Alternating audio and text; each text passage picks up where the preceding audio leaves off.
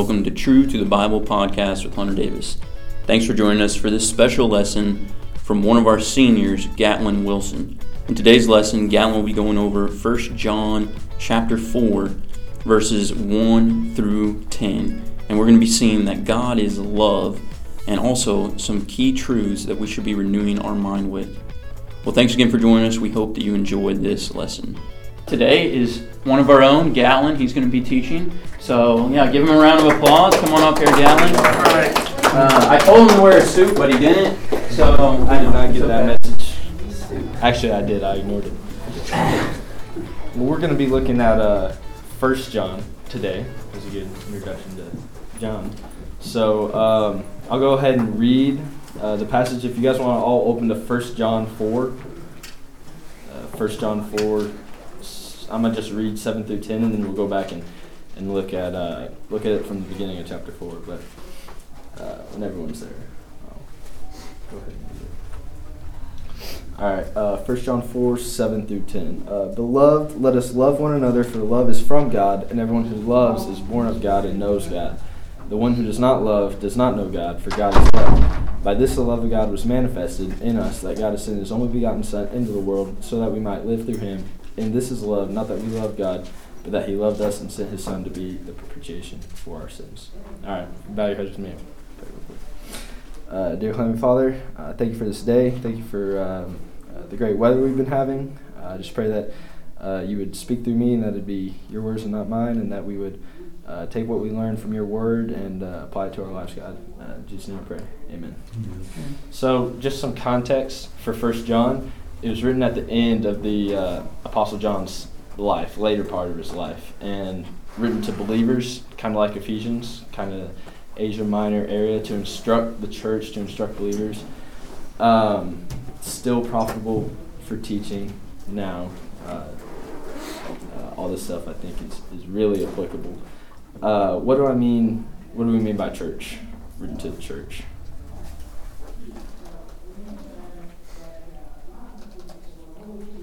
Wiley. The body of Christ. Good job. So my first main point that I'm just going to give you guys is that we live in a fallen world, but God's all-powerful and all-loving. So just keep that in mind as we start going through it verse by verse. I'm going to go back and start in verse 1 of chapter 4, and we're going to go all the way through 10. So, beloved, do not believe every spirit, but test the spirits to see whether they are from God, because many false prophets have gone out into the world. And so,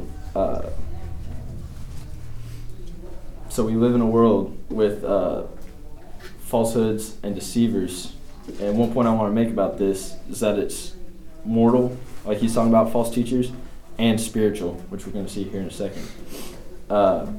We know Ephesians 6, 12, for our struggle is not against flesh and blood, but against the rulers, powers, world forces of this darkness, and spiritual forces of wickedness in heavenly places. So before we keep going, I have a quick story about false teachers or just not truth. So my sophomore year of high school, coming home from... No, my freshman year, because we were coming home from soccer practice. The good old days. It was a Wednesday, and so on the way home from soccer practice, we go into the Mormon church to talk to them, because we're curious. And we're all Christians, me and a few of my friends. And so start talking to this guy. Sounds really normal, right? Sounds like almost like what I know is right, and sounds pretty good. The second half of this conversation was wild. We got him to get into the good stuff. So that's just a funny story. I wish I had recorded that conversation. But that's just an example of how there's false teachers necessarily teaching the truth not from God.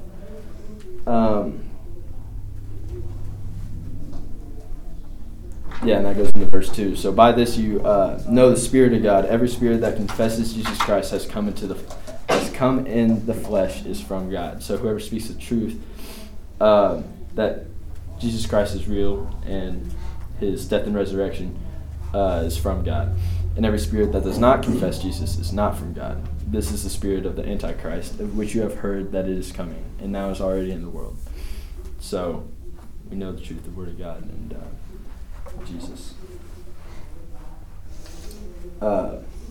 Keep going into verse 4. You are from God, little children, and have overcome them, because greater is he who is in you than he who is in the world. I'm going to stop right there because two things here. When I read that, I thought it was some awesome encouragement. I thought that was really cool, like a reminder that we have the Holy Spirit in us and God in us, and like the song. I really like this verse from studying it. So now I have a question. I'm going to read that phrase to you again. Who is he? Greater is he who is in you than he who is in the world. There's two he's. God and the devil.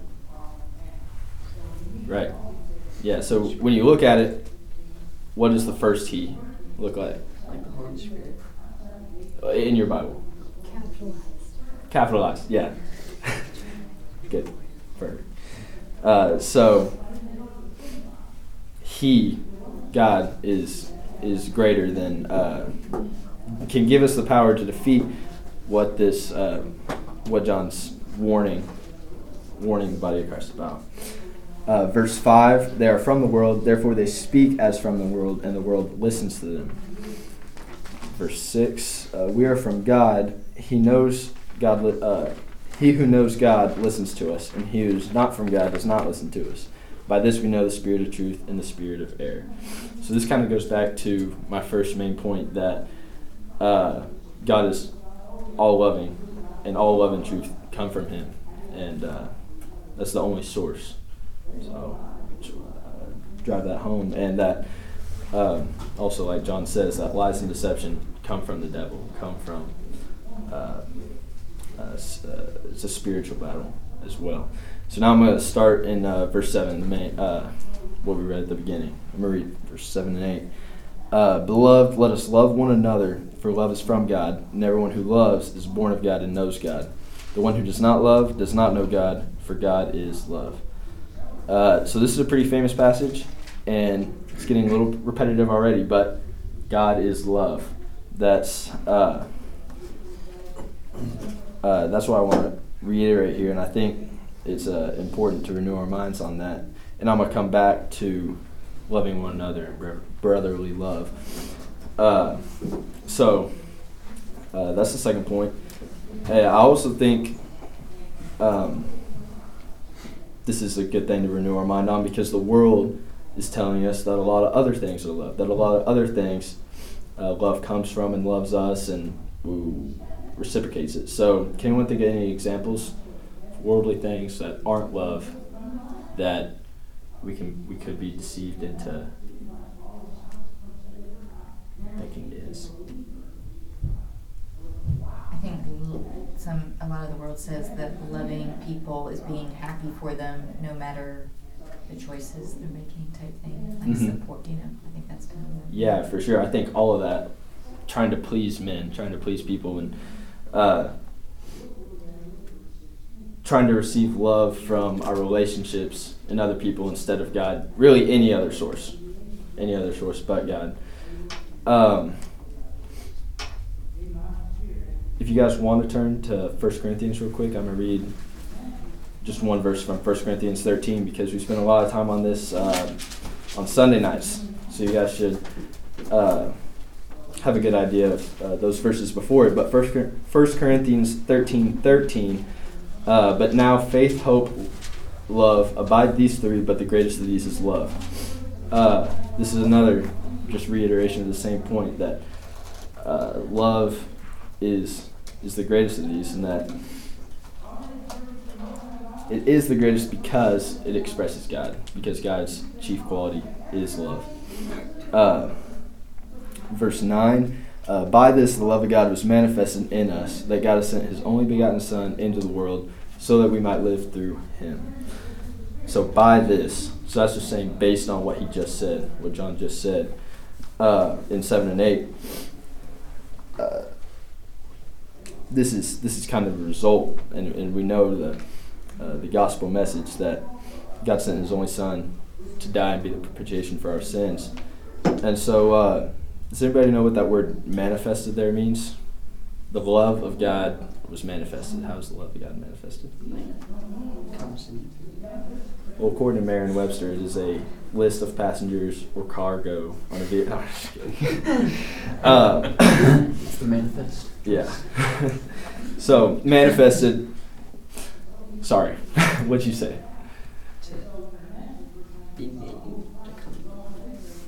Yeah, kind of to like be expressed, kind of how it's manifested. God's love is manifested in us, like revealed outwardly. Mm-hmm. I think it's a good definition. And made apparent in us. So made apparent by our actions, and we're going to talk about that. So it's manifested in us, and it's shown in the second part of verse 9 through Jesus, the incarnation of love. And so verse 10 wraps this up right here. And this is love, not that we loved God, but He loved us and sent His Son to be the propitiation for our sins. So, showing how God's love is ultimately sacrificial love. This is the ultimate type of love. We're going to... Type of love. Sorry. Words are getting close to my head. So, we've seen how our world is fallen and how God is constant truth and loving. So we're going to go into the so what. We could do all of chapter 4. There's a lot in here. But I'm going to go ahead and read the next verse right after 10. And that goes into, it's just the first verse. But I think it kind of gives us a what. So, beloved, if God so loved us, we also ought to love one another. So that's a great commandment, and kind of the so what. We're going to look at that another way. First, who's one another in this context? John's talking about other believers. Other believers, yeah. By the way, already. Told us that, so perfect. If you want to turn to John 13 with me, this will be the last place. John 13, 34 and 35. 34, a new commandment I give to you, that you love one another, even as I have loved you, that you also love one another. So again, the commandment to love one another, and showing how Jesus' love and... know how we know that God is love, and it is a sacrificial love. And then 35, by this all men will know that you are my disciples, if you have love for one another. And I think this is the main point here is testimony, is how powerful a church is or a group's testimony is by how you show love to one another. So 34, sacrificial love, and 35 is just our fellowship and love inside the church as disciples among each other is our best testimony.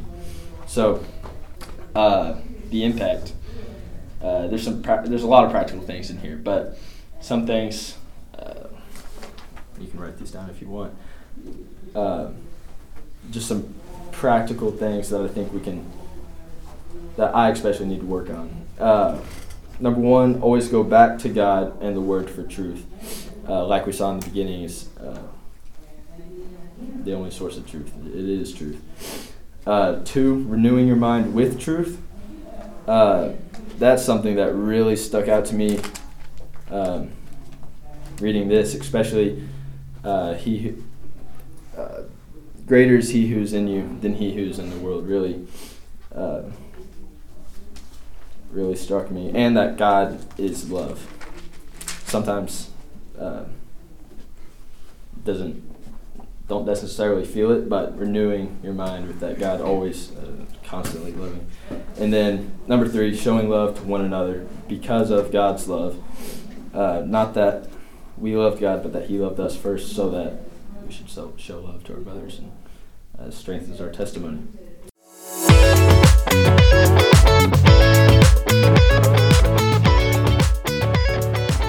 Thanks for joining us for True to the Bible podcast. We hope that you enjoyed this lesson. If you have any questions about this lesson or any of the other True to the Bible podcasts, don't hesitate to contact us at hunter.davis@stillwaterbible.org. Thanks again for tuning in. We hope that you join us for our next lesson.